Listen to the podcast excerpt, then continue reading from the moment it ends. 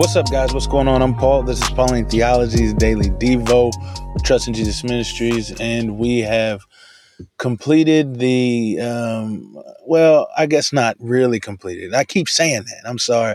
We have just a, a tad bit uh, left of the incident between Jacob, Esau, Isaac, and Rebekah in regards to the blessing. Now, all of that has taken place, and we see that Esau is very angry, and he is angry enough to kill. And we also see that Rebecca loves her son, loves her sons, because she wants them both to live. And so she's trying to find a way for Jacob to escape.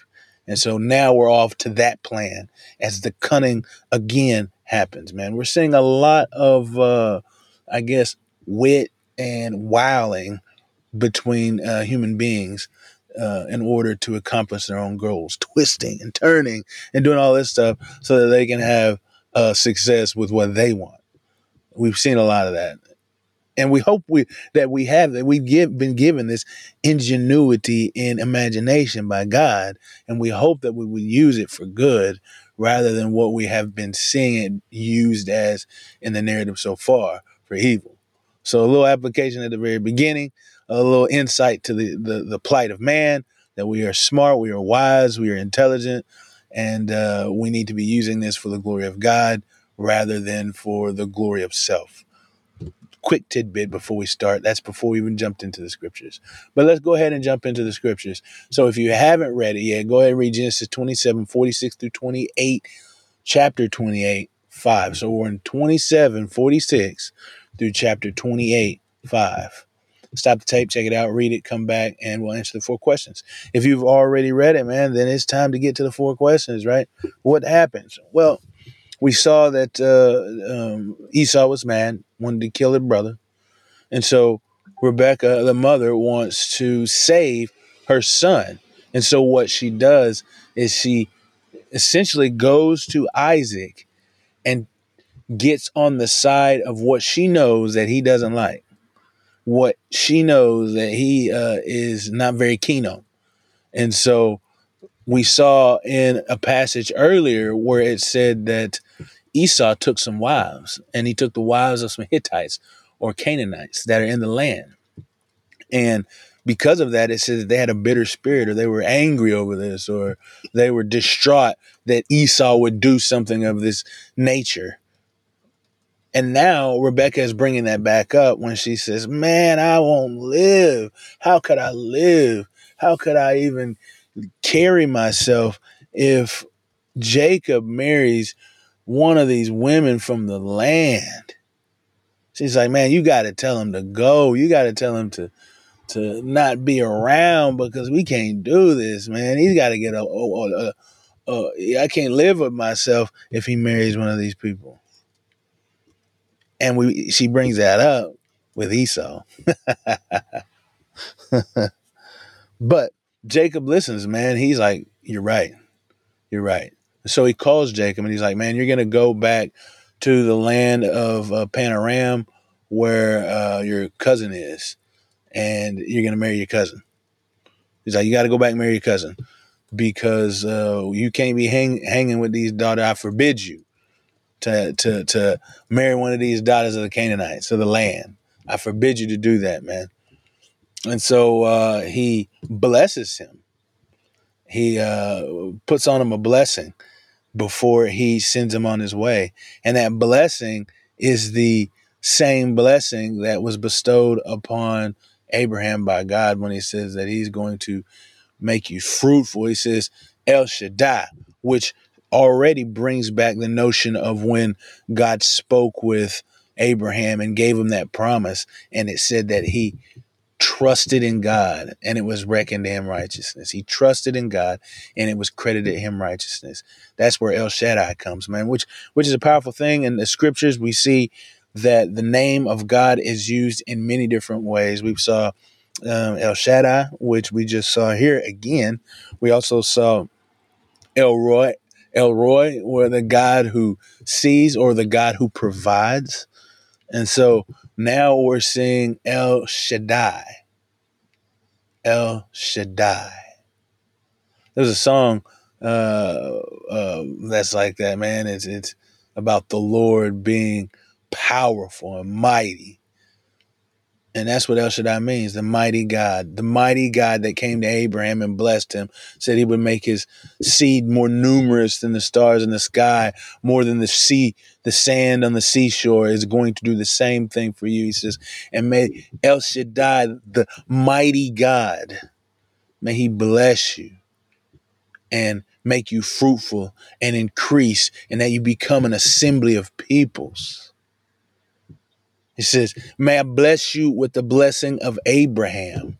See, he's putting it on his father. He spoke about how El Shaddai came and he is going to do this because he promised it to his father. And he says, May he increase your seed.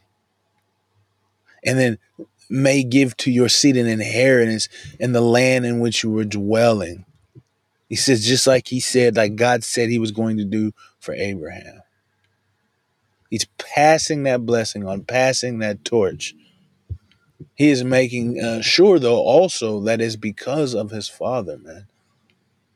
that, that that this was going to happen. But God loves Abraham, and because of Abraham, He has blessed this for Isaac, and now He is blessing this to Jacob. That's that's a powerful thing, man. That is a powerful thing. And then after He blessed His son, He sent him on his way. What does this say about God?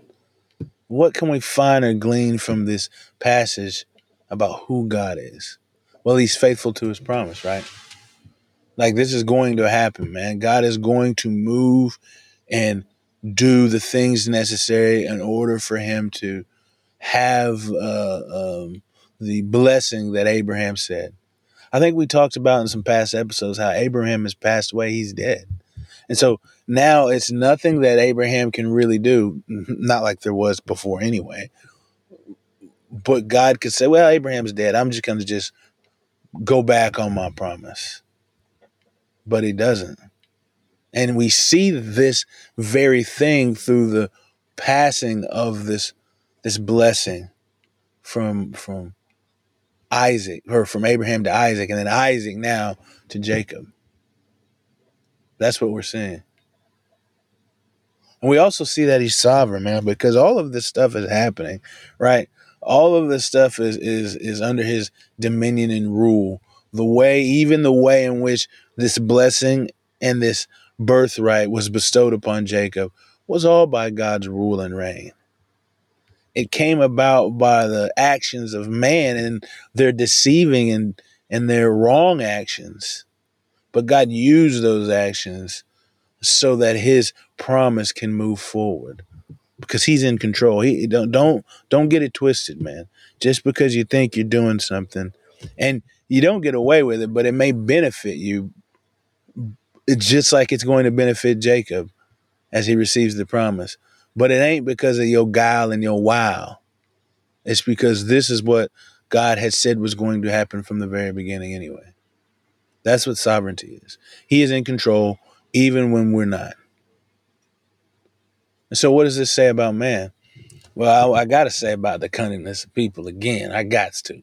I mean, it's just amazing to think Rebecca and her smooth and witty way of being able to manipulate her husband in order for Jacob to escape the trouble that Esau was going to bring down on him for stealing the birthright, or I'm sorry, the blessing from which Rebecca herself helped him to do.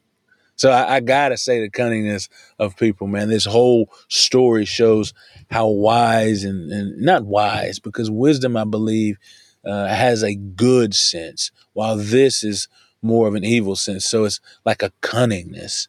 It's, it's a, a, a use of the mind and the use of intelligence to manipulate rather than to cultivate. But boy, don't we got it? Don't we got it, man? But secondly, I, I want to talk about the submission of man to God. That we should submission, submission, we should submit to His sovereignty. You see, when Jacob is called to Isaac uh, about moving to go get this wife from another area, um, he doesn't go back on the blessing that he blessed him with. even though he did it deceptively. He actually gives him another blessing. He realizes that whatever happened, this blessing, this occurrence happened because it is God's will. Now he don't have to like it. You know what I'm saying? Actually, it would be beneficial for him to enjoy it, but he does have to realize that God moving to do something is more important than his own desire in this whole issue that just took place. Because his favorite son, again, is Esau. It's not Jacob. But when he blesses Jacob with this blessing, he doesn't go back on it. He doesn't complain. He realized what was blessed happened and the Lord will bless him because that is the Lord's uh, mandate. That was the Lord's will. And so then he gives that blessing to um, Jacob of the Abrahamic blessing. The thing that Abraham was given by God is now moved to Isaac and will further move to Jacob. He submits to the sovereign authority of God. That's what we should do. And the next, honoring our, our, parents, man. There's a lot going on here, man, because Isaac is honoring his father Abraham by giving the blessing to the one God has chosen to be the recipient or the uh, the the focal point or the way in which the blessing is going to continue on for the world to be blessed and that is through Jacob. And so he's honoring Abraham, honoring God, his father, but then honoring Abraham by bestowing upon that blessing. But now we see that Jacob is actually going to honor his father. Whoa, whoa, whoa. Jacob doing that after all of this deceiving and all that stuff? He does, yes, because he goes and he marries a uh, woman in the family rather than the daughters of uh, the Canaanite people. So he does what his father tells him to do. He does what his mother tells him to do. How can we apply these truths to our lives, man? Well, I think A1 is that we need to be submitting to the rule and authority of God in our lives. And that just means trusting Him more. Like I said many times throughout this podcast, that is the goal that I have for you is to trust God in His faithfulness. And that is an aspect of that is submitting to what he does and recognizing that what he does is going to benefit us. Even if we think it feels torturous or, or harmful, it is going to benefit us, namely by making us more like Jesus, namely by making us look and act like Jesus, so that we can demonstrate to the world the goodness of who He is. And so submit ourselves to God. I appreciate you guys for listening, and I will see you in the next episode.